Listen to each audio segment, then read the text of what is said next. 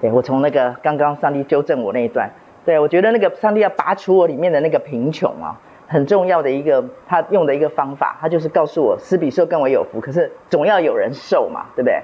那总要有人接受的话，就是我就我又是那个没有办法接受的人，我就发现我就没有办法学习真正的谦卑。我觉得那个真正的谦卑就是我是一个需要别人给予的人，可是因为我一直在盯在我是一个绝对的给予者的那个位置上面。啊，我就很难很难去学习耶，很难学习接受别人给我，即使是别人奉献给我，即使别人有感动给我，我都会觉得挑起了我那种好像一个穷孩子的自卑感的那种感觉，好吧，就是那个那样子的一个学习，上帝就给了我三三三个关键的字，教我破除这个贫穷，他就告诉我这个世界上没有绝对的给予者，他说你在给予的时候，他说你也在学习被给予。对，就是你在给予别人的时候，你看到别人哇被给予的时候那么开心，其实那个被给予的人那种开心，它是一种自由，它是一种尊贵。我以以前都一直认为是给别人的时候是一种尊贵，是一种自由，就是我不被钱财捆绑，然后我很爱给别人。可是我才发现说，哦，原来接受别人给予，它也是一种自由和尊贵的表现。就是我可以给，我也可以接受给他别别人给我。当别人给我的时候，我不会心里面有好像。给跟被给的人好像有优劣之分，就好像我之前一直在说，该隐跟那个呃那个亚伯，还有那个以扫跟雅各，他们没有尊卑之分呐、就是上帝造他们的时候，或许他们的个性不同，或许上帝说哦，将来大的要服侍小的，好像有服侍跟被服侍的区别。可是里面上帝从来不会做这种宿命的，就是说啊，我造了一个人比较优，另外一个人比较劣。这个人将来比较尊贵，这个人将来就比较卑贱。上帝不会做这种事，假如上帝做这种事，他就不叫上帝啦，有瑕疵啊，我们就会觉得这很宿命啊。就好像宿命论告诉我们的，这个人起跑点好，然后呢，他到最后就一直轮回，轮回，轮回到最后就越来越好。那这个人起跑点不好，他就一定会越来越差，因为他的本不好啊，本不足啊，就会一直一直往下去嘛。所以我觉得神不会宿命。所以当上帝这样子来教我的时候，啊，我的心里面想说，哦，原来。学习被给予，也是一种很重要的脱离捆绑的一个自由的一个功课。所以从那个时候开始，我都要忍耐着，让我自己不要抢着去付钱。我常常要忍耐我自己跟学生吃饭的时候，当他们说哦，大家就要吃饭，然后我发现他们已经有财务能力的时候，我就不要抢着去付钱，然后说大家 share。哦，以前那个对我那个功课，我学了好久，我好痛苦。对，很痛苦，因为赶快去付钱就了事了，因为那是我过去的习惯。而且当我去付钱的时候，我会觉得我比较尊贵，我觉得我比较能呼吸，我觉得我不需要去承担从小到大妈妈告诉你的那种，好，就是要有骨气，要有骨气，就是不要不要看别人吃东西，然后不要去接收别人的，不要好像一个乞丐一样。我把那个接受别人的。给别人的给予当成是一个乞丐的行为，所以你看这样是一个很吊诡的事情的一个吊诡的现象。因为我们跟神在一起，假如我跟人在一起有这种乞丐心态，我跟神在一起一定也有。就像刚刚如芳来问我说：“ 啊，我假如选这个，会不会上帝会不会不高兴？那我假如选这个，我很担心会不会是上帝不要的？”其实我的里面以前充满了这种谎言，这种谎言就是好像。我选我的选择会局限上帝对我的爱，好像我的给予，我假如是成为一个被给予者，好像会丢上帝的脸。这是我做的一个，好像一个逻辑的推理，就是因为妈妈说要有骨气嘛，所以我就使命必达的想要用有骨气来报答妈妈，来孝顺妈妈。然后呢，我就会同样的会好像连接到上帝的身上，所以对对我来讲，好像报答上帝。就是要一直很强，然后一直要成为一个可以给予的人，一直拼命的做，拼命的给予。我发现那是一个陷阱，所以上帝就开始纠正我，告诉我说，没有绝对的给予者。你在给予的时候，你一定也是在被给予。就我在给予别人的时候，别人的回应，像我们中国人会说，那个助人是为快乐之本嘛。可是我们中国人这个远远不及上帝给我们的来的美妙。为什么？因为助人为快乐之本，意思说你的焦点还是放在自己的快乐上。可是不可讳言的，你帮助别人的时候，心里快乐吗？是快乐的，是满足的，除非你是不得已，好像很勉强去帮助别人，要不然帮助别人是快乐的。可是那个快乐不是我的主轴，那个主轴，我的主轴是我在帮助别人的时候，我是一个在好像在学习，我觉得是在学习一个，那个是一个好像一个生命的一个，好像是一个那个叫什么轮子一样，就是我在给予的时候，我就好像在把那个轮子好像加了油一样，然后它就会转。那转的时候呢，给的和被给的人都会在里面学习到一些功课，都会在里面恢复更恢复尊贵跟自由。我觉得这个我学习到，然后接下来上帝跟我讲说，没有绝对的帮助者，你在帮助人的时候，你也在受助；然后没有绝对的教导者，你在教导的时候，你也在被教导，在受教。我觉得这是上帝给我的三组话，大家一定都听过，所以我就很很喜欢常常去倒带去回想。哦，原来上帝就是要我脱离，脱离什么呢？自比为神，只有神可以成为绝对的。这三个字，绝对的，只有用在神的身上，才是刚刚好。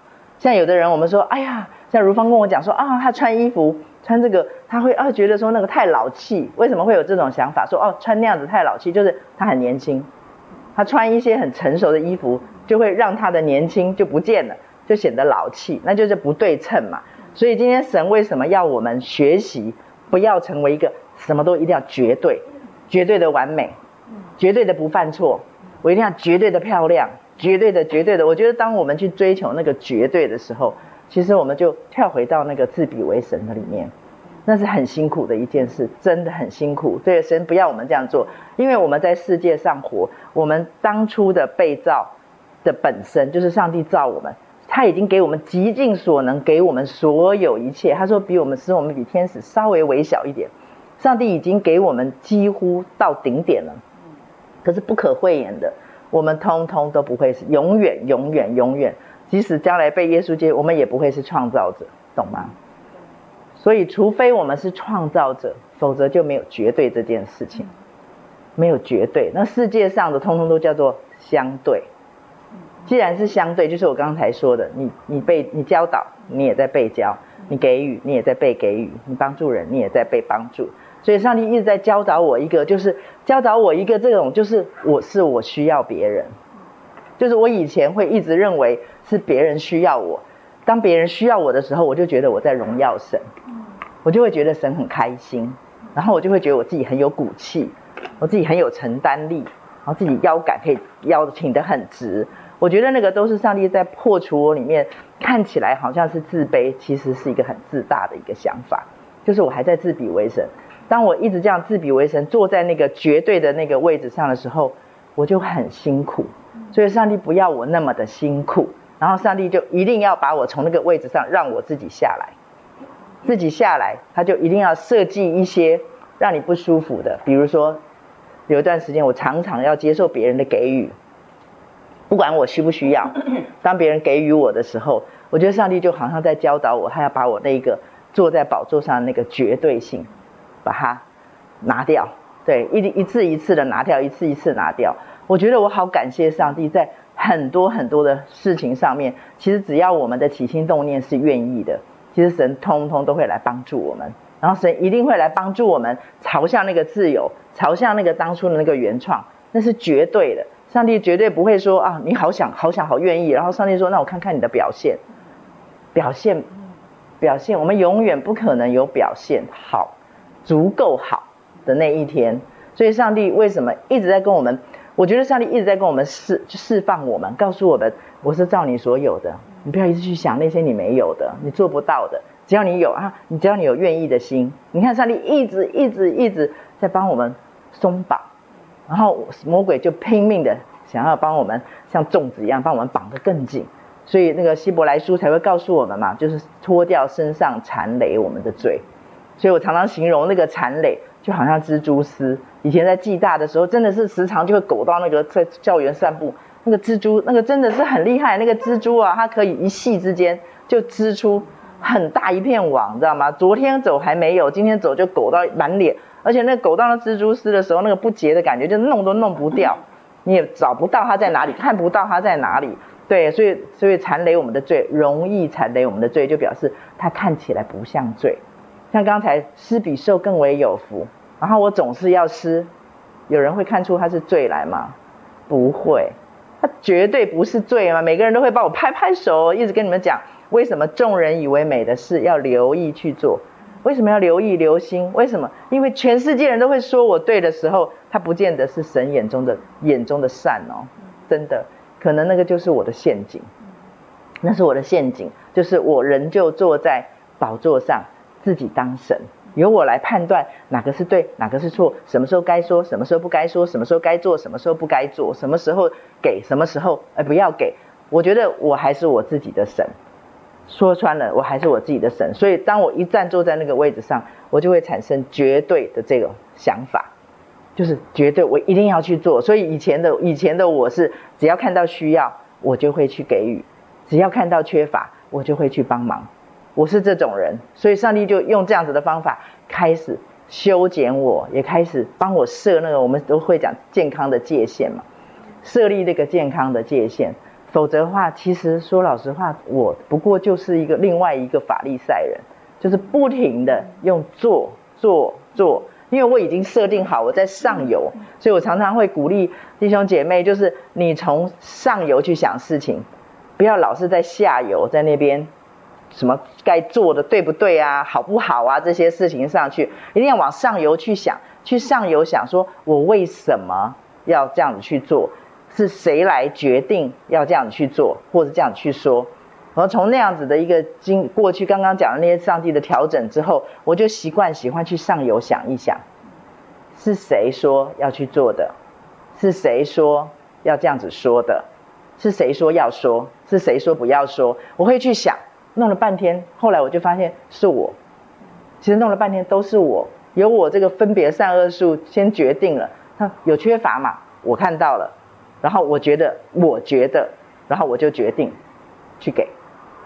我根本不会去问圣灵，因为我已经我的分别分别善恶树里面的判断告诉我，它绝对是真的，它绝对是一个对的事。全世界人都会站在我这边，可是我却就没有去问全世界之外的那一位神。所以我常常想说，我很对不起圣灵。对，为什么以前呐、很对不起圣灵？因为我做什么事情起心动念，我做的任何决定，其实都还是我自己决定。圣灵就被我晾在那个地方，然后遇到大事情的时候过不了关了，没办法了，才会去问他。平常的事情，其实我通通都是我自己做决定，真的，我该帮的我就去帮，然后该做的我就去做，然后呢，觉得对的我就去说。啊，我觉得这个对我来讲是，因为我我个人认为说我不是一个坏人，然后呢，我觉得我的起心动念是好的，然后我就去做了。然后可是问题是我并没有去去厘清一下我的起心动念的里面。到底尊不尊重这位神？在我的心目中，当我这样子去从想呃变成习惯性的往上游去想事情之后，我发现我的里面产生了一种轻省。那种轻省就是我不在下游当中说哦，我这样子做够不够好，够不够多哦，这样子不再会有这种纠结，会越来越少。为什么？因为我的起心动念会回到说，神跟我问神说，这件这个缺乏是我要给吗？还是有别人，是你要派我吗？然后呢，要要给的话是现在吗？我会把那个方式啊、时间啊，就是那个是不是该是我啊？我来到神的面前去问清楚。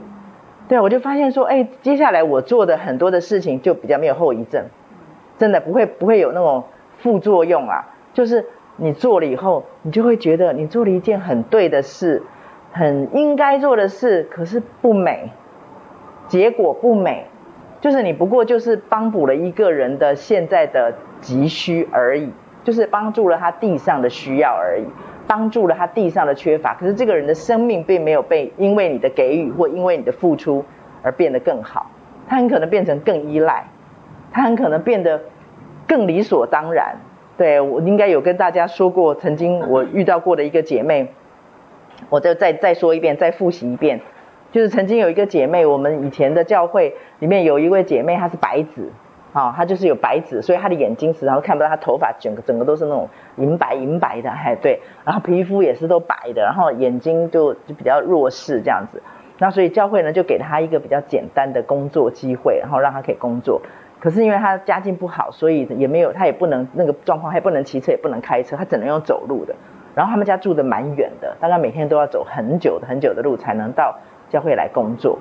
然后呢，其中就有一位也是教会的行政人员，这个姐妹那个时候在跟我一对一，她就跟我说，她说明轩姐，她说我觉得那个姐妹好辛苦哦，她说我我就想说我是不是可以去每一天去载她来工作，来上来上班。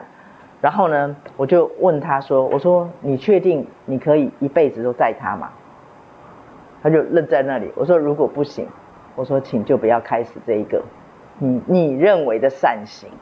我说，因为这个姐妹她现在可以用走路的，而且她痛苦吗？你去问她，她可能不觉得痛苦，因为那是她有了这个工作，她很高兴，她这个付出对她来讲，走这一段路她已经习惯了。我说，所以假如你今天去载她，而且每天去载她，然后突然有一天你跟她讲，对不起，我不能载你了，或者是你们分开了，你们不在同一个职场里面了，我说你不能载她了，我说那个时候会产生两个可能的后遗症。第一个后遗症，这个姐妹她很可能因为理所当然你载了她两年，她已经习惯了你的给予，她会生生出埋怨，就是说你为什么不载我了？好，这是第一个后遗症，你反而养出来她这种就是觉得理所当然。我说第二个，我说可能她本来上帝给她这样子的身体，就有给她这种配备，它的生命力会比较韧，很有韧性。我说你当你这样做的时候，你就是把它的那双翅膀给它。剪掉了，我说你叫他两年之后叫他再走，他走不动，他没有办法，他走不动。我说所以呢，我说我如果是你，我会偶尔，比如他最近身体比较弱啊什么的时候，偶尔载他一下。我说我要是我的话，我会这样做。Hello，我们暂停。Hello，翠华，翠华，来欢迎欢迎，欢迎欢迎。我还是没有拿到吃。哦。哦。是是是，我我刚刚已经那个帮你自我介绍一下了，等等到我们结结大家热烈欢迎你，呃等等到等到你这个结束小组结束，你再跟大家自己自我介绍。我们翠华是那个。才那个才女，对，对 各方面的才女，对。但是最后让你自己介绍你的多才多艺。想到木材的材。木材的材，我们可能别的人会举手啦。木材的材轮不到你当，我们来当。对，所以好，我就继续喽。对，刚刚讲到哪？哦，所以呢，对，可能对这个人来讲，他觉得他就是这个姐妹，他觉得他很可能他做的是一件。再美不过的事，全部的人一定都会夸奖他嘛，对不对？这个人有需要，然后你就载他，然后呢，结果这个姐妹到最后可能真的是两年之后，可能她就不会自己走路了。所以我就跟她讲说，你是要不要就偶尔她有需要的时候再去载她，她如果平常的话就不要去载她。我说这样子会比较不会落入那种刚才说的绝对。绝对真的，绝对是绝对好，绝对美，那个只有神会做得到，我们做不到。所以这个时候我们就要常常要去求问神。那你说那个智慧从哪里来？说哦，我不要常常给人家，要不然会有后遗症。这些智慧就是从跟着神，你会发现神不是每一次你缺他就立刻出手给你。你们你们只要有经历过神，就知道上帝不绝对不是有求必应的，上帝绝对不是心想事成的神。我们这位神非常非常的有原则，他我就常常说，他不会把你当草莓养，他也拒绝养草莓，因为我们是狮子的土狮子的族类嘛，我们是老鹰的族类，所以他不可能会这样子养我们，因为养到最后，就大师最喜欢说的，我要活出我的原创。假如上帝是这样子去养，就是有求必应，心想事成，到最后你绝对活不出你的原创。上帝给你的原创绝对不是草莓，也不是水蜜桃。绝对不是，所以一定，上帝一定会在这个过程的里面会做一些修剪，然后会做一些调整。那这个修剪跟调整到最后你得到多少，或者是得到了以后，嗯，不会产生这种负负呃负面的情绪，说哦，上帝怎么这样这样这样，那就是平常我们的功夫，就是跟神的亲近，你对他的认识。你跟经历他，你知道说，即使你不照着这样做，这个最有名的就是在在理他们那个三个朋友说的嘛，即或不然，就是说你照你给我的结果，你给我的祝福的方式、时间、结果，都不是我预期，跟我预期的不一样，我仍旧相信你，我仍旧相信你是那位全良善的神，我仍旧相信你爱我。这这个圣经里面其实像约伯这些太多了。太多这种例子都在告诉我们一件事：所有一切回到最后，就还是那个关系，还是我们跟神的关系。所以很麻烦的就是为什么呢？福音比较不好传。其实每个人都以为是因为罪，是因为我们讲罪，其实不是。我们中国人最懂罪了。最懂自己是罪了，所有的宗教都在讲那个做功德啊，要积什么善行啊，做做这些事。对对对对，所以我觉得我们中国人并不排斥我们是罪人这件事情。我觉得我们中国人受不了的就是一位神，他是一位神，哎，他居然要跟我们博感情，跟你讲这些，你知道吗？而且还要还要很甜蜜的跟你讲，我要永远跟你在一起。不是不是说只是今天在一起，是二十四小时，而且永远，永远每一个呼吸，每个心跳，你睡觉，你躺下，我们上次有讲嘛，你躺下，你躺下，你坐着，你起来，他通通都要跟你在一起。这其实这是我们中国人最怕的事情。你看我们中国人呢、这个我们刚开始台湾要办小组教会啊，其实是很困难的，对，因为要到家里来，就是开放家的这一个人是一重挑战。就是我要开放家，要别人来家里。然后另外一种挑战是，我要到别人参加者，我要到别人的家里，又是一种挑战。对啊，所以这个其实对中国人来讲，就是这种近距离的关系，这种对中国人来讲其实是一个挑战。对，我们就很就会觉得这位神居然要跟我一直在一起，一直在一起。所以你看，我们中国人的信仰通常都是把它放在深山野林，有没有？那个庙啊，深山野林里，然后跟我有一段距离。我们就会觉得有安全感，所以呢，你看我们这位神，他是不是定睛在你身上劝诫你？除除非你跟他有这一重关系，好到一个程度，要不然你想想看，他定睛在你身上，你跟他又没有这个关系，哦，压力好大哦。所以有很多人讲说，哦，上帝管我管好多哦，哦，上帝，明轩姐，上帝这样管你，你会不会觉得很很烦呐、压力很大、啊，他会不会管太多？会不会管太严？我说哦，你不了解我。我说我他不管我，我才会急哦，对不对？是维敏，你又又点头又点头又点头了，对不对？他不管我们，对不对？维敏过去这几十年，对我们根本不不受神管的日子，好可怜，真的很可怜。神一管你的时候，你突然就觉得好幸福。真的，那个维米的头都快点得得得得得，已经不是捣蒜级的了，就是真的，就是当神来管你的时候，你真恨不得他再多管一点，再细一点。对啊，所以我觉得我曾经呃陪伴过一个老姐妹，那个老姐妹已经现在大概都已经快要九十岁了。我在陪伴她的过程里面，就一开始带她做的第一个祷告，然后就只是陪她说：“我说某某妈妈，我说我们一起来接受耶稣。我说决志祷告就是就是。”让我们自己回到天父的怀里面，然后透过耶稣，我们就回到天父的怀里。那我觉得接下来发生的事情绝对不是我预期中的。我就牵着他的手，我就跟他，比如他是姓陈，跟我一样的话，我就说陈妈妈，我说我讲一句，你讲一句，我就跟他讲说，嗯，就是我就讲他的名字嘛，哈，我就说亲爱的天父，然后他就说亲爱的天父，然后说我今天，他说我今天，然后谁谁回到你的怀里，然后回到你怀里。他就开始哭，嚎啕大哭。那个时候大概七八十岁了，七十几岁，八十岁不到八十岁，一直哭，一直哭，哭了二三十分钟，没有办法停止。就是回家了嘛，就是回到父亲的怀里。他有父亲可以倾诉，可以有靠，我就不用讲话。其实那是我我听过我听过最美的一个决志祷告，一个七八十岁的一个老太太。在神的面前哭啊哭啊，把他一生当中所有的委屈、所有的不平、所有的一切，就一直哭，一直哭，是大哭。哦，那时候很大声的哭，就我就让他哭，哭了好久好久。然后我就发现他哭完了以后，你就会觉得这个人好像年轻了十岁，然后就是那个心里面的重担啊，什么那种好像卸给天父了这样的那种感觉，所以我好感动哦。所以有些时候以我们来讲。信主久了，我们会认为是理所当然的一种仪式，对，比如说受洗啊，比如觉志这种，我们认为是理所当然，其实在灵界里面，它是一个会震动阴间权势的一个行为。所以今天我们一定要回到神的面前，然后就像个孩子一样，然后呢，跟神在更多的建立那个关系。趁着趁着现在是白日，那个白日的意思是什么？现在不是讲，不要等到说啊遇到大条的事情的时候。然后才来找神，然后不要遇到说哦，我现在已经生死攸关的事情的时候才来找神。我觉得那个时候时常你会发现我们里面是锁住的，不是神不是神被限制，是我们是会被限制的，因为我们有我们有危机感。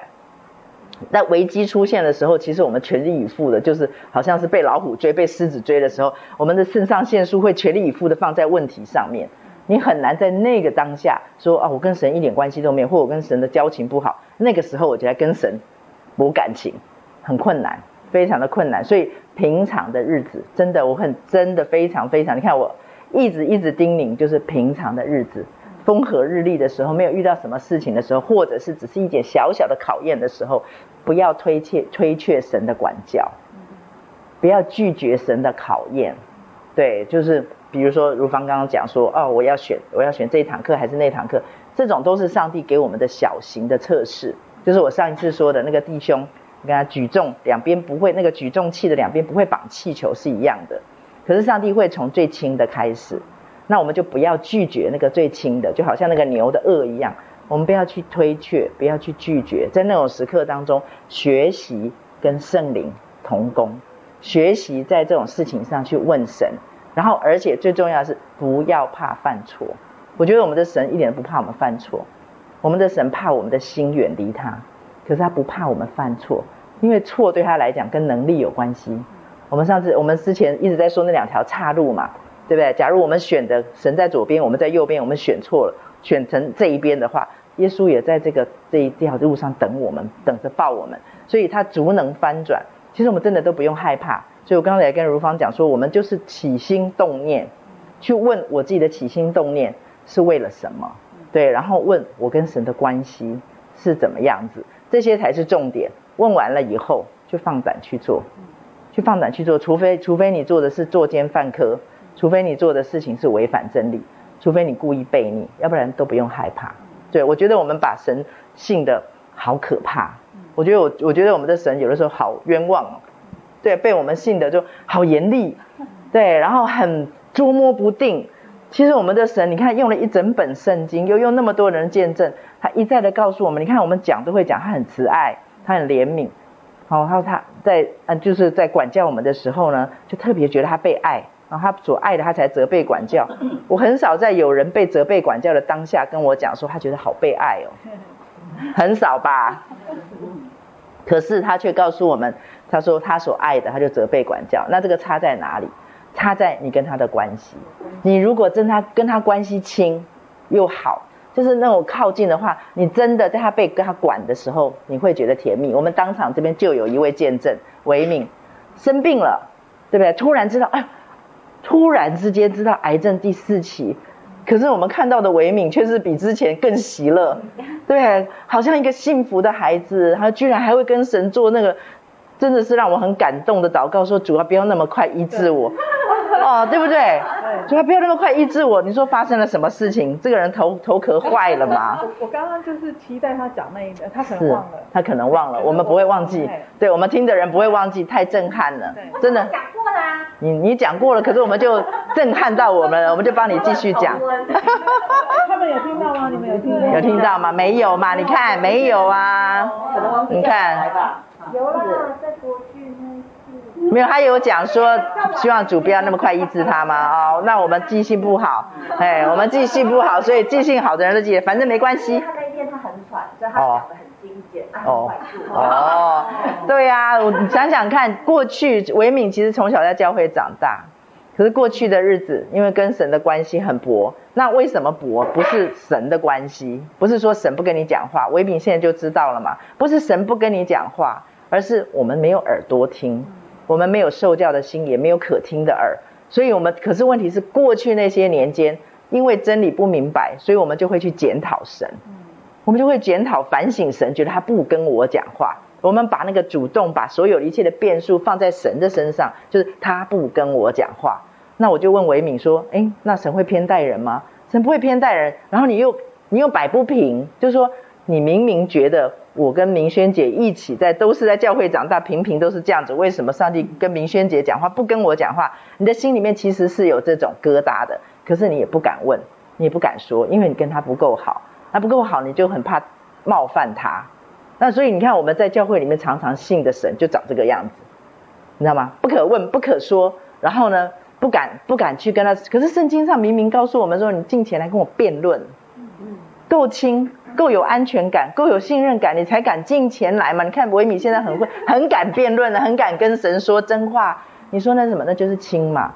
亲到什么？神啊，我现在才真的我在乎的是你，不是宗教，不是说啊，我因为为什么怕冒犯？因为我冒犯你了，我怕你就处罚我啊，你把祸降临我身上，不给我平安，不给我喜乐，那那个惧怕里含着刑罚啊。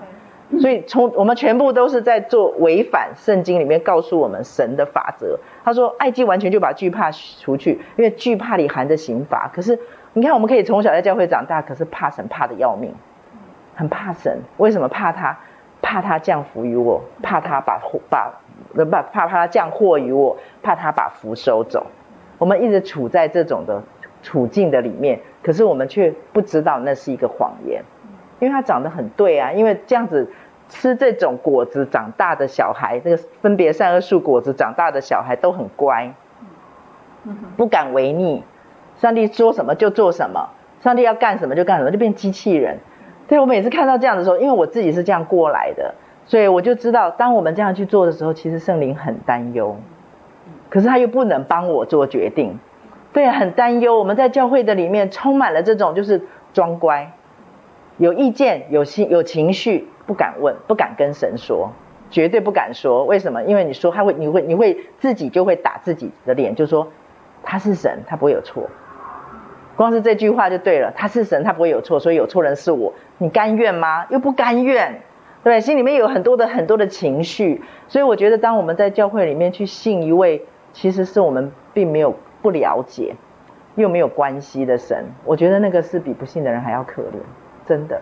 圣经上告诉我们，我们比不信的人还可怜。不信的人最起码他在今生吃喝玩乐嘛，他也不会觉得有罪恶感啊。礼拜天睡到自然醒，对啊，然后再出去吃喝玩乐，去追那个美凤有约的那个美食，再合理不过啦，对不对？谁会敢说我错？没有啊。可是基督徒不行啊。假如你睡到自然醒，然后又去追美凤有约的美食，哇，心里面就哇，你的痛苦不是对七上八下，你的痛苦不是在于说好像。啊啊！这样我这样没有敬拜神，亏大了。不是哎，你的你的那个对罪恶感呢？你会觉得上帝会生气耶？弟兄姊妹姐妹怎么看我啊？这样子我就不是一个敬虔的基督徒，可不可怜？就是跟神根本没那个美好的关系。你不你的起心动念都不是为了要去亲近他，觉得说啊亏大了，我少了一次亲近神。不是哎，是因为什么？是因为怕被刑罚，是怕得不到福。我觉得你你自己想想看，假如有一个朋友是这样对你们，你有一个朋友是因为这样子，就是怕你生气，然后呢怕你呃不开心，他以后就不帮他的忙，然后怕你这样子以后就不不揪他出去玩，所以跟你很要好，你舒服吗？不舒服，那叫酒肉朋友嘛，对不对？利益交换的朋友，所以我们的神不要这种关系，我一直在讲上帝不要这种关系，所以耶稣才要来。真的，耶稣才要来，所以我觉得我们的神从来没有告诉我们一个喝下午茶、风花雪月的一个信仰。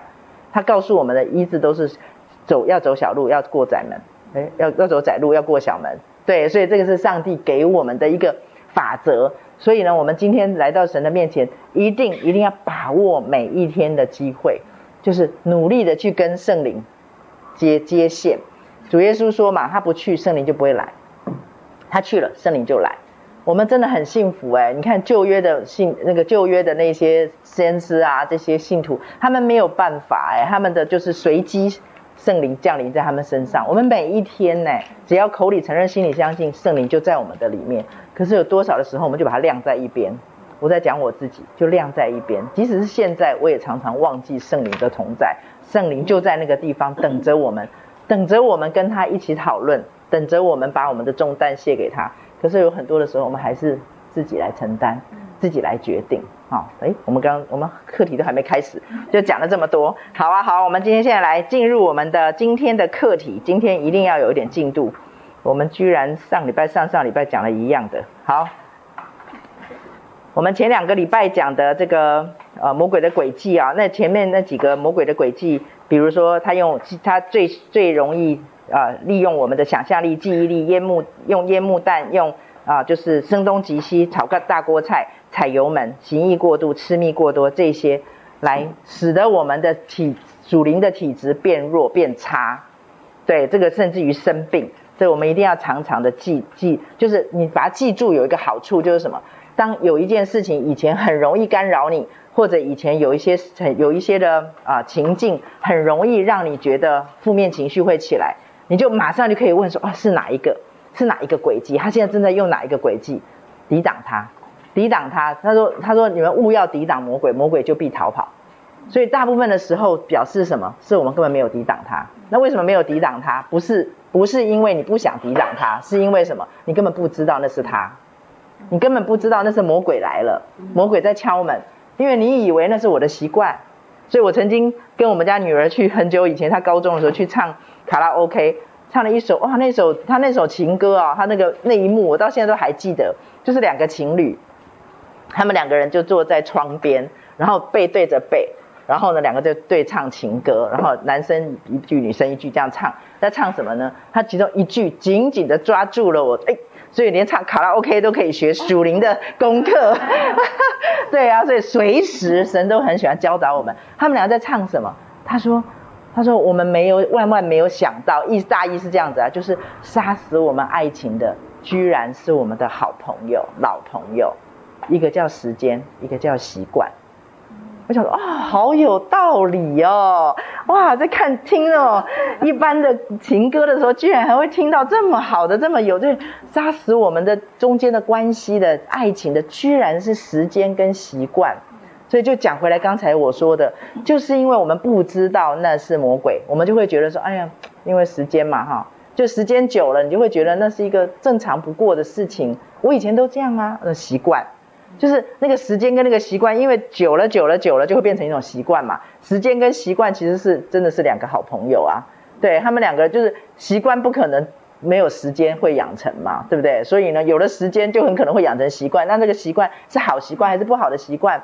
是对你有利的习惯还是对你有害的习惯？这个就是一种考验你了。对啊，所以当我们当我们这样子去想的时候，你就会发现说，哦，原来大部分的时候我们无力。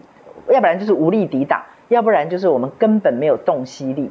对，所以我很喜欢圣经里面讲的那个 vision，那是一个我们说意象。那我们大部分都会把意象说哦，我们要有一个意象，然后我们要去什么传福音什么的。其实我个人认为，意象它就是一种眼眼光，是一种穿透力，一种洞悉力，有一种识别力，就是你的眼睛啊，有这种洞悉力、穿透力、识别力，你可以去看。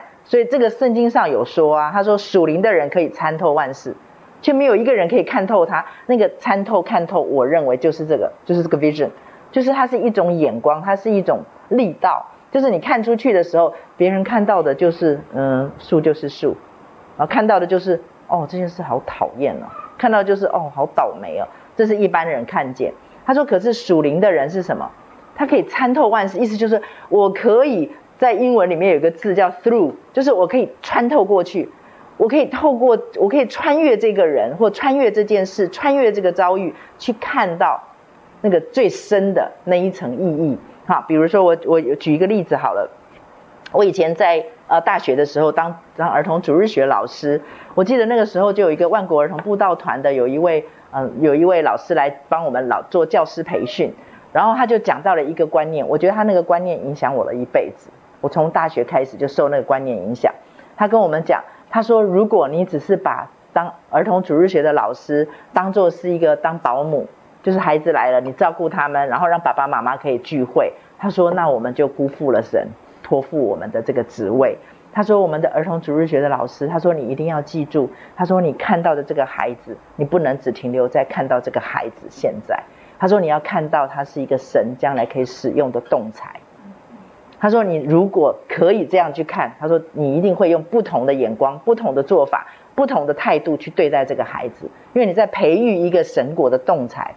他说这个孩子是一个将才，是一个动才。他说，除非我有这个眼光，我们才有可能去对待这样的人。”所以我觉得这个观念影响我很深，不仅影响我在儿童主义学的老师的这种职分上，也影响我后来带大学生，也影响我后来带成成人的妇女，也影响我后来的一对一。我觉得这些通通都是一个很重要的，就是我们有这样子的一个洞悉力，一个真的是那是一个，我觉得那是上帝给我们的一份武器。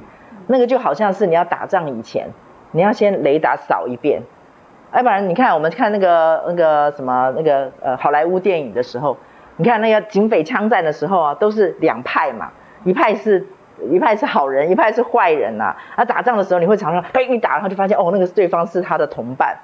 那他要是没有那种厉害的那种机制，他一定 bang 就下去啦。假如说我们一慌就乱开枪啊，那结果打死都是自己的同伴呐。所以我觉得上帝给我们的那个洞悉力，是我们平常就要练那个眼光，那个洞悉力。所以你可以分辨得出来敌在哪里，我在哪里，那个定位。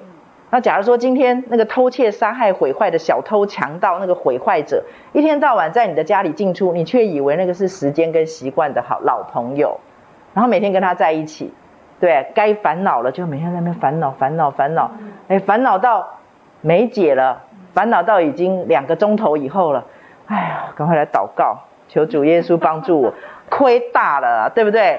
或者是哇，觉得有什么魔鬼都知道啦，点你某个点就吸的那个火冒三丈，就整个冒起来，你会认为你还会跟人家讲，我的脾气就这样，我的脾气就这样，对不对？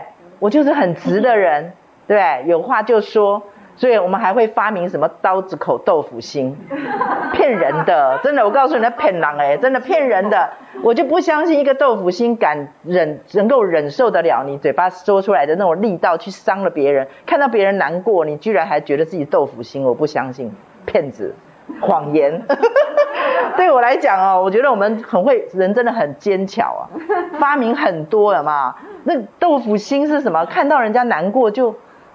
何况是被你伤害耶，对不对？你还敢说自己豆腐心哦？我都觉得你敢说，我都不敢听。对，我就觉得说，那真的是魔鬼的谎言。他就是让你觉得用一些似是而非的东西，就就来你的心里面做什么？他要你假装，让你认为那是你，他就赢了。我一直在说，魔鬼他没有要你去注意他，魔鬼甚至很希望你不要注意他。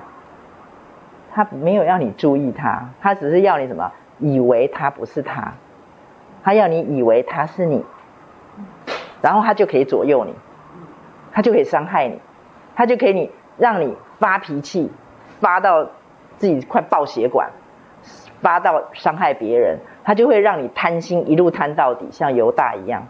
那个贪心啊，很可怕。那个贪贪财是万恶之根，那个财可以换上所有的东西。包括你的脾气，包括你的忧虑，包括你对任何东西的那个上瘾，就是我一定要这样子，我不这样子我没有办法。有脾气我就一定要发，对，然后有什么我就一定要说，一定要什么就是就是那个有忧虑的就一直一路往下，这个通通都是魔鬼的轨迹。所以呢，我们上一次讲，现在又再复习一遍哦，就是你现在就要有一个概念，就是每一次当有负面情绪、负面反应这些东西跑出来的时候，负面想法。你一定要有一个警觉，就是这是魔鬼的哪一招？因为在从神来，我们都是属神的儿女嘛，对，从众光之父那儿降下来是全备又美善的，所以负面的绝对不在神那边。那以前的话，我们根本就会认为日光之下嘛，就觉得大家都这样啊，我就是有这样，有人会讲说啊，我就是有脾气的人啊，我就是有情绪啊，所以要发泄啊。可是我们却这个就是魔鬼的诡计，他会化作那种似是而非，看起来很合理。的这一些，然后让你不由自主的就踏入跟他对话，踏入跟他一样，对他，所以他并没有要你去，去好像跟他很瓦吉，他只要你自己整理自己，对，然后让你自己就在那个肉体血血气的里面，然后你就你就不可能跟神好，因为圣灵是不可能跟我们的血气情欲，就是一起坐在那个宝座上面。还跟你哥俩好这样子，你发脾气了，然后伤害别人，然后你忧郁了，然后你怎么样了？然后圣灵跟你麻吉麻吉说啊，不要紧啦，啊，不要那么生气啦。圣灵绝对不会做这种那种这种好好好好先生和事佬的事情。圣灵非常的有原则，要不就他坐在宝座上，他是神，他你不可能跟他说，那维敏一定都知道，你跟他这样跟他讲说，啊，没有这样子这样子，他不会跟你在那边讨价还价的，他讲话就是绝对的，你要不然就听他的，那要不然就听你的。听你的时候，圣灵就会结，就会走掉了，就会离开了，就会暂时退到等候区去，等你自己情愿。所以呢，我们第一件事情就要恢复那个眼光，以至于我们可以辨识敌人来了。敌人来，第一件事就是那是敌人，只要是负面的，只要是不美善的，只要是在里面有缺的，让你觉得怪怪的，让你觉得不平安的，甚至于诱使你坐在审判者的宝座，在审判别人的那些，绝对都不是从神来的。可是你一定要有这种识别力，你才会知道说，哦，敌人来了，我们才不会把他当做我的朋友，跟他在一起，然后呢就很习惯的。去说或做，好，这是我们之前的啊，我们就稍微再复习一下。我们今天呢要来讲一些的，我们要怎么样子去打这场仗？刚才在讲嘛，我们就要先知道敌人在哪里，是敌人来了嘛？这些，这是一些，这是前前导啦。那接下来我们要来看一下，上帝给了我们一些的武器，就是敌人来了，我要怎么样去对抗他呢？其实，在圣经里面讲了很多这些武器。好，第一个他就讲到神的信实。我们的神是信实的，我们的神他是信完全的信实，这件事情要放在第一个武器的里面。为什么？除非你相信上帝的信实，或者除非你经历够上帝的信实，否则的话，神的信实并不是你能够用的武器。啊，我再我再说一遍，你不能够用它，不是因为神没有给你，是你没有这个能力可以用，因为你根本没有经历嘛。所以，当敌人来打的时候，你讲话都会胆怯，你会唯唯诺诺的，啊，你会根本没有把握。所以呢，神的信实是什么？神的信实在圣经里面告诉我们的是，他的信实居然是他要让他自己说出来的话比他自己的名声还要重要，就是他可以忍受。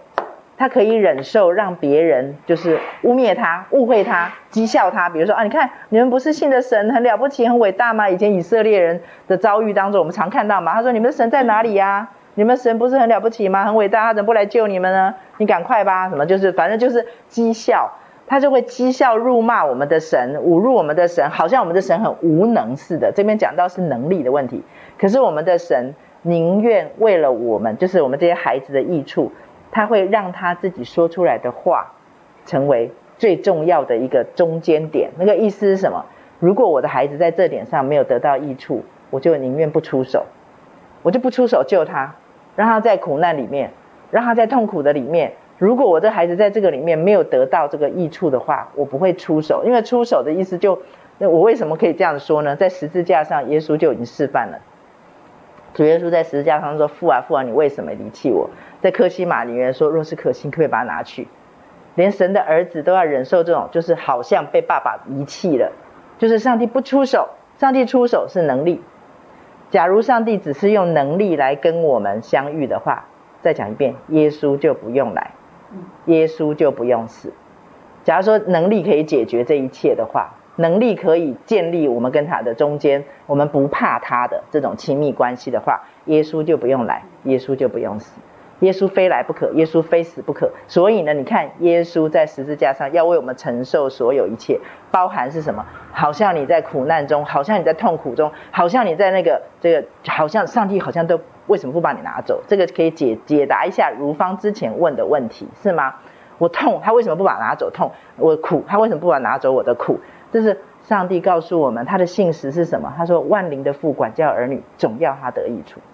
你没有得到益处，上帝即使被人家误会、被人家抹黑、被人家这样子说坏话，就好像好像就好像就侮辱他的名，他都可以忍受。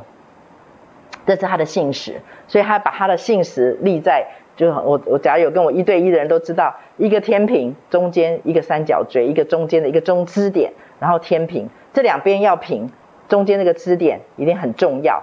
所以呢，中间这个支点就是信实，这一边就是上帝的公义和圣洁，这边就是上帝的慈爱和怜悯。没有这个信实，这两边很难平。为什么很难平？因为我们这些罪人的身上，就罪就粘在我们的罪这个罪人的身上，所以人跟罪没有办法分开来。罪跟人没有办法分开来，所以我常跟人家讲说，上帝假如他的公义圣洁发动的时候，他是非常的就好像脏东西，他要把它抹掉一样，那是直觉反应，那是上帝的公义圣洁。一个人的身上有罪，罪对神来讲就是脏东西，要把它弄掉。可是弄掉的时候，我常常做的比喻就是那个铁甲面，中古世纪的那种铁甲面的那种刑罚，啊，把烧得烫烫的、热热的，然后就粘在一个罪犯的脸上，粘在他的脸上，然后就永远就跟他长在一起了。所以有谁想要扒他那个面具、那个铁甲面，他就跟你拼了，那那就是他的脸啊！你把它扒掉了，他就血肉模糊，他就死掉了，是不是？他就死掉，那个已经变成他的脸的一部分了。所以罪罪人罪跟人的关系就有点像这样，就是两个是粘在一起的，粘在一起。所以神假如直接用能力来伸手去拉你那个铁甲面，就是把罪从人的身上把它拿掉的话，就会产生这种状态。所以这个铁甲面的这个人，他就跟你拼了。对，你从你直接要拿我的罪啊，从我身上拿。我虽然知道那罪不好，我知道那个不好，可是他已经跟我黏在一起啦，所以这是能力无法解决的事情。因为我们有感觉，我们有感觉，我们有反应。对啊，所以我们常常都是变数，主要的变数跟风险都在我们这里。所以唯一不需要检讨的就是上帝，永远检讨自己，不要检讨上帝。避开这个风险，所以呢，这个神的信实这边是公义圣洁，这边是慈爱怜悯。所以当神公义圣洁发动的时候，神的信实就他说过的话，就会来让他的慈爱怜悯发动镇住。比如说他要灭要去拉那个铁甲面，或者是要把脏东西弄掉，把罪从人身上除掉的时候，然后呢，神就会告诉，就会用他的信实告诉他自己。我们假如用比喻的话，告诉他自己是我永不灭绝。啊，我的慈爱直到千万代，我的愤怒只是一时之久。他就会用他的话将他自己，然后呢，所以他的公慈爱怜悯就会起来，然后这边就会持平。所以呢，我们一定要跟要让神的信实就成为我们每一天做每一件事情的当中的一个很重要的武器。所以呢，那个武那个武器就是当有负面的来了，有那种我们的好像要让我们又陷入某一种的光景当中的时候。这个软弱当中的时候，你会发现神是信实的，神绝对不会撇下我们，这个是很重要的一件事情，就是他是信实的。你会你会说啊，糟糕，可是可是我觉得我这一次实在逮鸡抓掉了，我做了这件罪犯过错，我犯的这个罪行，大概上帝不会不会要原谅我了，大概不要拯救我了，不可能啊、哦！大师就一直摇头，不可能的。这表示什么？你一定要懂得神的信实。除非你不要神，神不会不要你，只有我们不要神。所以很多的圣经的经节你看不懂的，你用这个角度去看，你就会常常会明白。看起来好像好像很铁血，看起来好像很冰冷，好像神在用一些好像命令啊，一些什么，好像在要你怎么样，要你怎么样。其实那个背后都是神的爱，就是因为决定权、选择权在我们。除非我们选择决定去相信我们的神的信实，否则神的信实他就真的就是在在那个地方跟你没有关系，跟你没有关系。假如你的里面相信了谎言，觉得这一件事情这个罪行，上帝不会再原谅我了，或者是某一个我们会有一些的上瘾，结果呢，我们觉得说哦，这个事已经是我一千零九十九次了，哦，上帝不会再不会再救我了。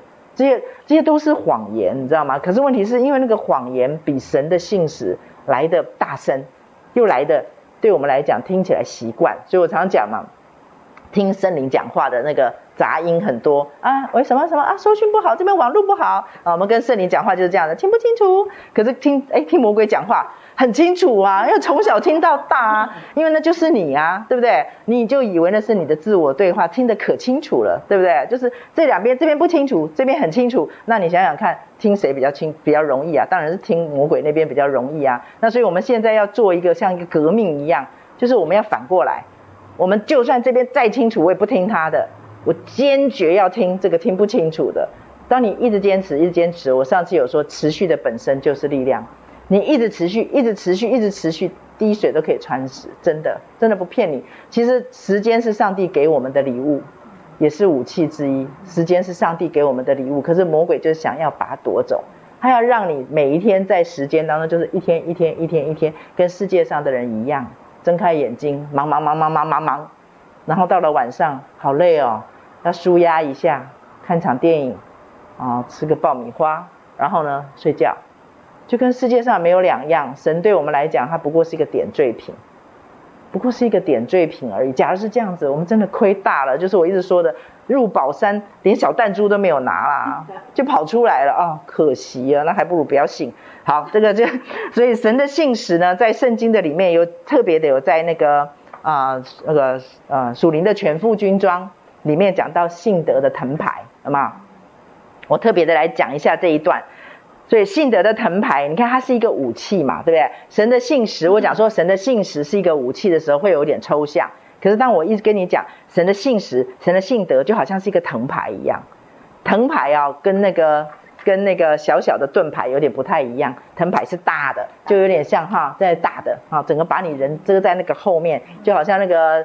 警警匪枪战的时候，他们对不不是那个叫做那个叫什么抗议的时候，不是都会有那个警察，他们都会站在那个藤牌后面，那个藤牌是很大，是把你整个人遮住的，那个叫做藤牌。他说灭尽恶者射来的一切火箭。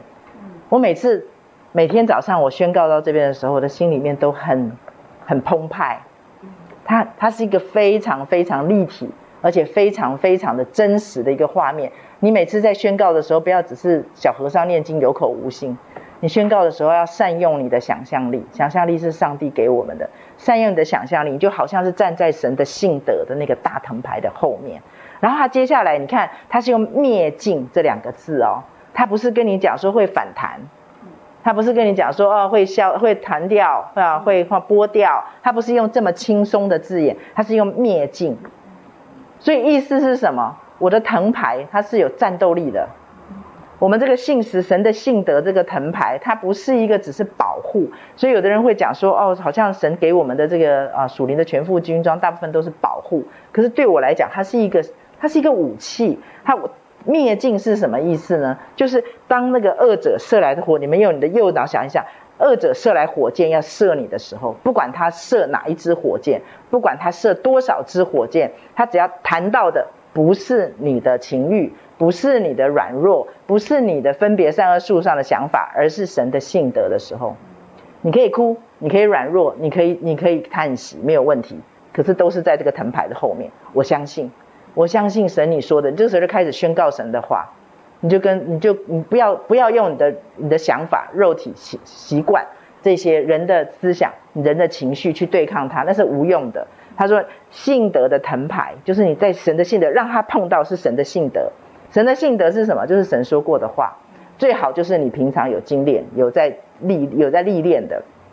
当他碰到的是神的信德的时候，他说什么？灭尽。而且我告诉你哦，他不是只是这样跑过来就嘣，不是哦。他的意思是说，火箭射过来，我的脑袋里面会想到，它会反弹回去。”所以它是子母弹，你知道吗？它射过来的火箭，我们要像孔明一样借箭。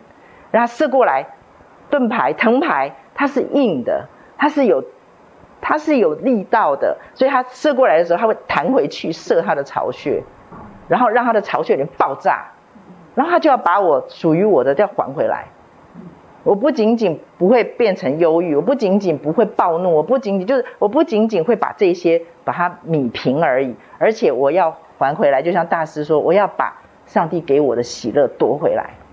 既然要夺回来的话，上帝给我们的这个武器就非常的重要，要夺回来。所以，我们当我们当魔鬼射来的火箭射到的是神的信德的时候，他就绝对有个力道会反弹回去。我常常就会宣告说，加两双倍的、七倍的还回去，射回去那个那个那个阴间的门里面，他从哪里射出来，我就射回去，就弹回去，因为。是神的性德，就是有这个能力。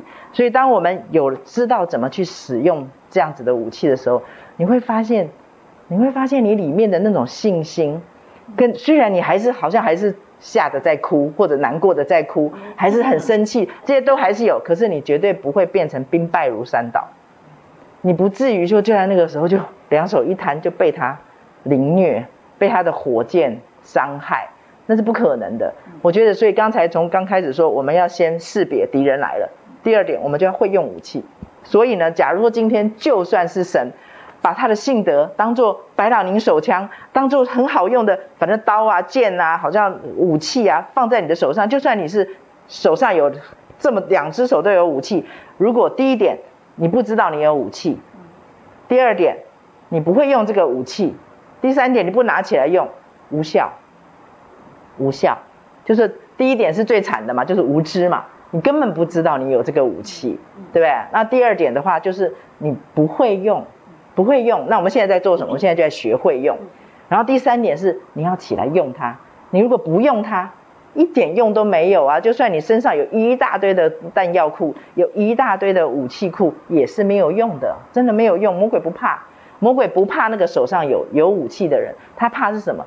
你持续去用，你会练练练练，练到，哦，对，练到什么？练到他也惊，练到他觉得，哎，这个人怎么跟以前不一样？就，哎，这个人哭了，哎，可是。他以前的话就会怎样怎样怎样，哎，没有啊，哎，这个人的确生气了，哎，可是哎，好像没有停在生气，所以久了久了，你就会发现魔鬼会搞不懂你，这就回到我刚才说的，他就会变成是什么？他就会变成是啊，在你的身上看到的是一个属灵的人，可以参透万事的属灵的人，他却看不透你。一开始练有点蹩脚，一开始练会有一点蹩脚。就是刚才说的，你还是会生气了，你还是会哭了，你还是会忧郁了，就是还是蛮明显的有这些。可是只要他让他看不懂你，他就会撤兵。真的，这个接下来我们再讲。好，接下来呢，他第二第二个呃，我们再来讲一个他给我们的呃武器，当然就是圣灵的宝剑。圣灵的宝剑，他告诉我们就是什么？神的道。圣灵的宝剑就是神的道，哎呀，听起来又很又很好像很虚幻了哈。所以他告诉我们，圣灵的宝剑是表示它是一把剑，对不对？是神的道，就表示神说过的话哦。然后神的道又可以说是，也就是耶稣啊，对不对？道成了肉身嘛，道就是神。然后呢，道就是神自己，道就是耶稣，道也就是神说的话。然后圣经上告诉我们，耶稣是什么？耶稣是神的智慧。啊、哦，那神话语的总纲是什么？真实，这些通通都是圣经里的话啊。他就告诉我们说，神话语的总纲就是真实，就是神不会讲虚话，神不会跟你讲一个没效的话。所以呢，圣灵的宝剑就是什么？就是我们现在在学习神的话语的时候，你要有子弹啦，你要有子弹，就是他打来的时候，你拿起枪来，哇，没子弹，没有用，就是表示你现在才来想。我背了金节，对对，我要讲哪一句？我背了金节，哦，我都没有背，我都不记得，完全不记得。那你没有子弹呐、啊，所以你手上有枪，唬他一下，把他吓了一跳嘛。可是接下来啪啪是空的，他也不怕你，对不对？不怕你啊，所以你要让他觉得很怕你，就是什么？是你的宝剑，就是神的道。我很喜欢刘同牧师说的一句话，他说：“他说圣灵，圣灵在从他圣灵从我们的嘴巴里找路走。”从我们的嘴巴里面在找路走，因为圣灵的路就是什么？是你宝剑嘛，就是神的道啊，对不对？那个力道是神的道啊。他说神的话是两两刃的利剑，好像活泼的道，好像两刃的利剑，刺入剖开，将人的灵与魂、骨节与骨髓都给它解开来。所以神的话太重要了。所以刘同牧师，我我我不敢说我全背的对了，他的意思大概就是这样，就是他说圣灵在我们的嘴巴里找神的神的，就是可以走的路，就是神的道。对，所以我们的嘴巴里面要练习，好，或许那素云姐每次都很可爱，都很诚实的跟我讲，她觉得她自己读书读不多，可是那个真的不重要，真的不重要，神也不会介意我们说啊背他的话背得哩哩啦啦，或者是我们把他的话变成我们能够讲的白话，那都没有问题。对，我觉得魔魔鬼比我们上道，真的是我们不上道，魔鬼比我们上道，他一听就知道这是从神来的声音，而且。最重要的，其实我们站在阴间的门口，每个人都去站嘛，哈。我们站在阴间的门口，他凭什么买你的单？他凭什么怕你？其实不是因为你背圣经背多熟，不是，就好像人家那个吸血鬼的拿那个拿那个十字架，他根本不怕那个十字架，对不对？他怕的是什么？这个人，你羔羊的血和他你所见证的道。要是你平常。该贪心的贪心，该骂的骂，该生气的生气，该什么？就是你是一个很血气、很情欲的人，这是放纵情欲的人。就是圣经上告诉我们，你要做义的奴仆，还是做罪的奴仆？假如你每一天都是跟世界上人一样，被罪捆绑，听血气的，然后听听情欲的，你站在阴间的门口，你声音再大，你把圣经从头到尾背一遍，他也不买单呢、啊。所以魔鬼比我们上道啊，他知道什么是真钞，什么是假钞，我们搞不清楚啊。我们还以为拿起圣经来就哦，拿着圣经就哦哦哦，魔鬼就要怕你哦，可没有这回事啊。所以不要让我们手上没有武器，也不要让我们的武器里面是空的。所以我们一定要准备子弹。那准备子弹很简单，每一天找到机会，就让你的嘴巴说出神说过的话。所以我以前的祷告啊，真的乏善可陈，真的。我生命更新以前那个祷告，连自己都不想听，真的就觉得啊，自己怎么这么杂念，每天讲来讲去，只是换汤不换药，就是劳苦愁烦嘛。就跟主说啊，主啊怎么办？啊，这样子，那这样子这个怎么办？那个怎么办？那个怎么那个？反正就是每天要讲这些，嗯，越祷告越软弱，越祷告越无力，越祷告觉得问题越大，神越小。然后其实你只是找一个把神当作垃圾桶。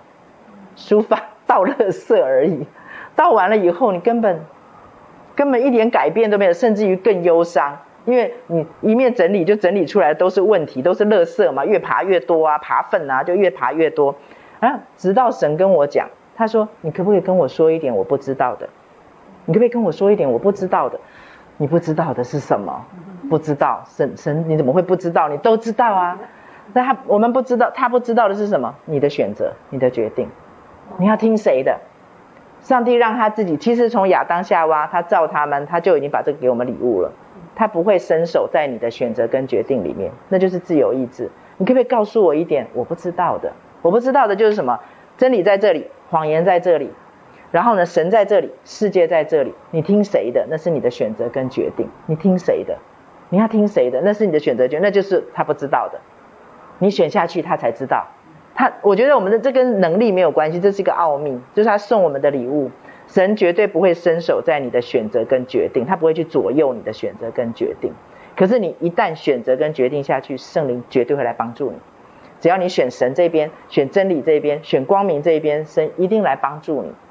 神一定来帮助你。所以呢，这个刘同牧师说的句话，真的我很我很感动。他说，圣灵每天都在我们的嘴里找可以走的路啊。所以我们的嘴巴里面每天讲的是罪，是情欲，是血气，是我们的所有的过去的一切的习惯，这些人人里面的一些就是悲情下品、邪情私欲，还是神的道，是神的真理，是神告诉你的这一些，插在这个地方。假如是后者的话，圣灵就有路可以走，圣灵绝对可以来帮助我们，圣灵绝对愿意帮助我们。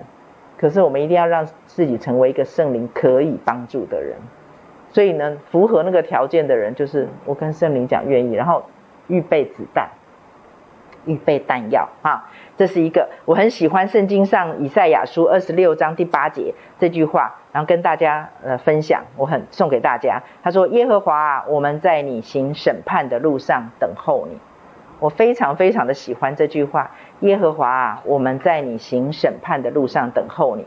你想想看，审判硬邦邦、血淋淋的一个字，审判哦，可是他却一副情人在路上等情郎，对不对？就说啊，我在路上等你哦，等这个审判来哦。我们的主是审判，为什么？这句话其实看起来很冰冷，其实它是一句情话。上帝在告诉我们。他是那位审唯一的审判者。我们假如等到了这一位行审判的神，这位神绝对他的里面就是公正，就是公义，他不会没有偏颇，所以我们的心就会很受安慰。所以唯有这位审判的神，我们等到他了，我们才不会在心里面亚当审判夏娃，夏娃审判亚当。世界给我们的那一套，就是让我们彼此之间伤害对方，审判对方。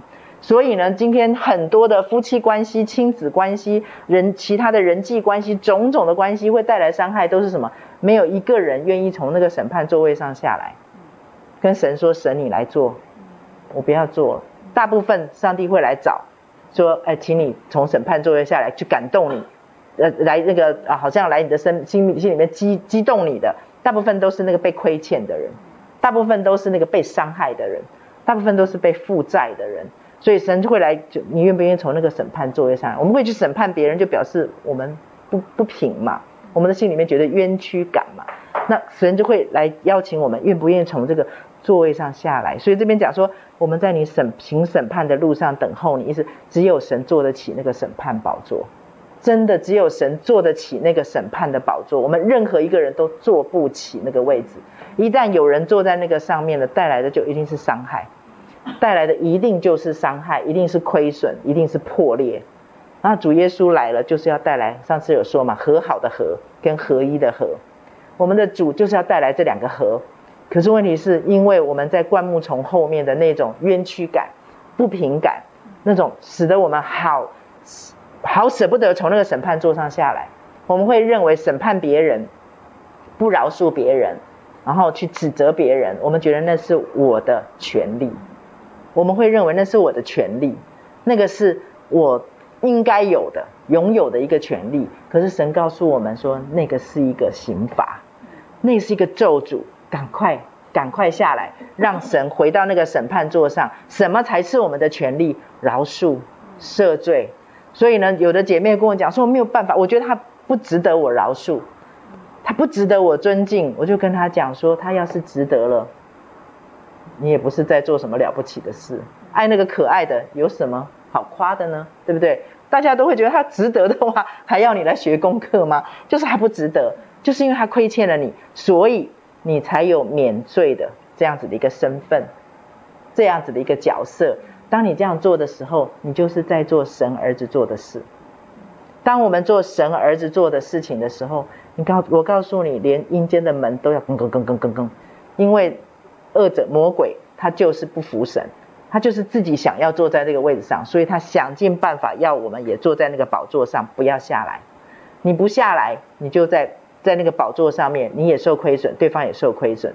然后你在这个里面，对方也在这个里面被折磨，所以你们就在同一个牢笼，然后扣同一个口一个手铐，然后呢，同一个脚镣是没有办法挣脱的，没有办法得自由的。所以当这边讲到审判的时候，他就是在告诉我们，除非。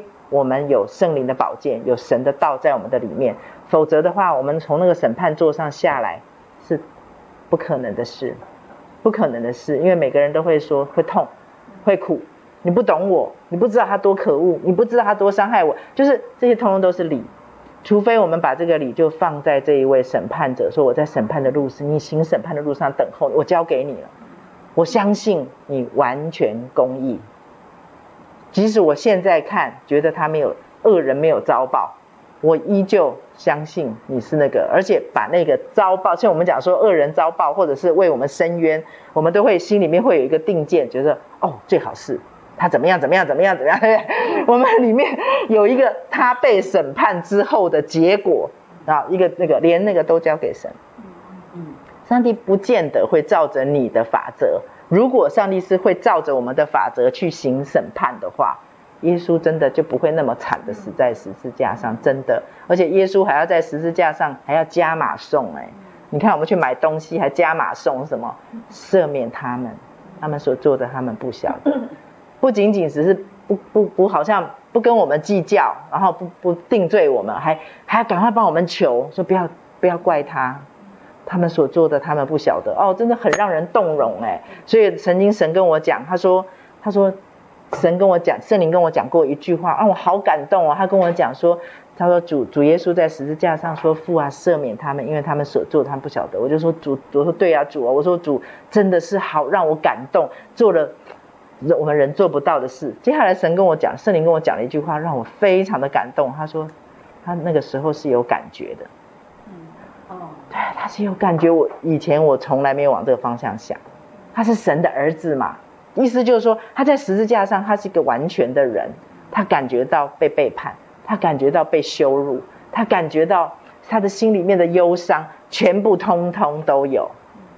他只是没有犯罪而已，可是全部他都有。他为什么要全部都有？就为了我们在座的每一位，你里面有冤屈感，有不平感。有里面有苦毒感，有这些这些这些，全部耶稣在十字架上都要承受一遍，他才能为我们承担呐、对不对？我们常常会支取他的鞭伤，使我们得医治；他受的刑罚，使我们得平安。我们千万不要在念的时候就觉得啊没什么，每一次念的时候，每一次去支取的时候，都要记住那是耶稣的每一个每一个感觉，耶稣跟我们一样经历那种感觉当中换来的。对，当耶稣可以这样做的时候，他就会给我们发一个邀请函。我最近才跟一个姐妹说，跟呃跟一个弟兄说，啊，那个弟兄，那个小弟兄，三十多岁的小弟兄，激动到脸通红，眼睛，男生嘛不好意思哭，哦，那个眼泪都要喷出来了。对啊，我就我就跟他讲，我说上帝发了一个邀请函给你，因为他遇到了一些他觉得上帝怎么可以那么不讲义气的事。他说他两年都对神有情绪，然后他就跟我们讲，然后呢，我就跟他讲。我说今天神给你一个邀请函，对，那个邀请函他不随便给，那种邀请函就是你遇到好像这种事情的时候，你愿意怎么回应他？你假你假如真的跟他愿意相信他，就是他不会这样子对待你的话，我说你愿不愿意先在这个时候就愿意接下这个邀请函，然后看神要怎么做？对啊，我就说跟他讲，哇，就很激动，他就跟我讲，他说谢谢你今天。就像我里面的那个结被打开来了，那不攸关那件事情了。对，我知道他的那个，我跟他讲说，哎，这是我说你刚刚发出来的那个讯息有两个，第一个是那件事情的那种最后的结果不是很好的那个，你在生你自己的气；第二个是你在生神的气，就是神为什么好像你是为了他而起心动念是为了他，结果最后的结果却让你觉得好像不是很好。你在生神的气，还是在生自己做这个错的决定的事？他就说我听不懂，我就他我说这点一定要理清楚，我说你才可以走向就是和好嘛，我就要叫他去理清楚。哎，后来理清楚，他在生神的气。他的意思是说，做生意赔了就赔了，没关系。做生意哪有不赔的？对，他说赔了没关系。他说可是我是为了神起心动念，所以我不去做，我不去投资在那一个不应该投资的。这有有法律上面的不不好的，他说我是为了神，可是神却没有祝福我那种感觉，就是神没有在那个上面履行，就是啊、嗯，我是为了他，他居然这样子，对，我觉得他要的不是钱，我要他，我觉得他要的是上帝给他的 kimoji，他觉得我是为了你。然后讲义气，然后你却那么不讲义气，这种感觉，他就生神的气，所以我当场就给他厘清一下。我就发现说，我们对神的这种了解，我们对神的这种起心动念里面的这种全良善哦，我们太薄弱，所以魔鬼就很容易就会在那个里面 就就会戳你的点，然后就会挑拨你，挑拨你之后呢，他最重的重点是什么？要你坐在审判的宝座上，审判自己。审判别人，甚至审判神。只要你一旦坐上了那个审判者宝座，你就很难很难去遇见这位神，因为你自己就是神呐、你你的已经决定了嘛，已经决定了对错，你已经决定了是神是错的。所以当他一旦哇，就很激动，很激动。那天很激动，很激动。他说我要哭了，他说我要哭了，我要哭了。他说他说很激动，他觉得他释怀了。他说他完全的释怀了。他说他说钱不是重点。他说他的感觉，我那天跟他讲了很多的约伯记，下次有空再跟大家讲。所以呢，在这个地方，上帝不能够强迫我们从审判的宝座上下来，只有我们自己可以选择跟决定。这就是我刚才说的。神说，你可不可以跟我说一点我不知道的事情？就是你的选择跟决定。好，这个就是，哎，你好，这个就是我们的第二个武器。对，然后呢，我想我们今天先停在这边，因为维米也快要走了，对，免得他不安心。对，也十一点十分了，我们等一下留一点时间让小组大家一起讨论。然后这个是我们的武器讲的两个，其实还有好多好多，我们下次再再来讲，我们不要用赶时间，免得可惜了。好，好，我们今天先到这边，好，感谢主，关了，我现在正在关，好可爱，关了，等我一下啊。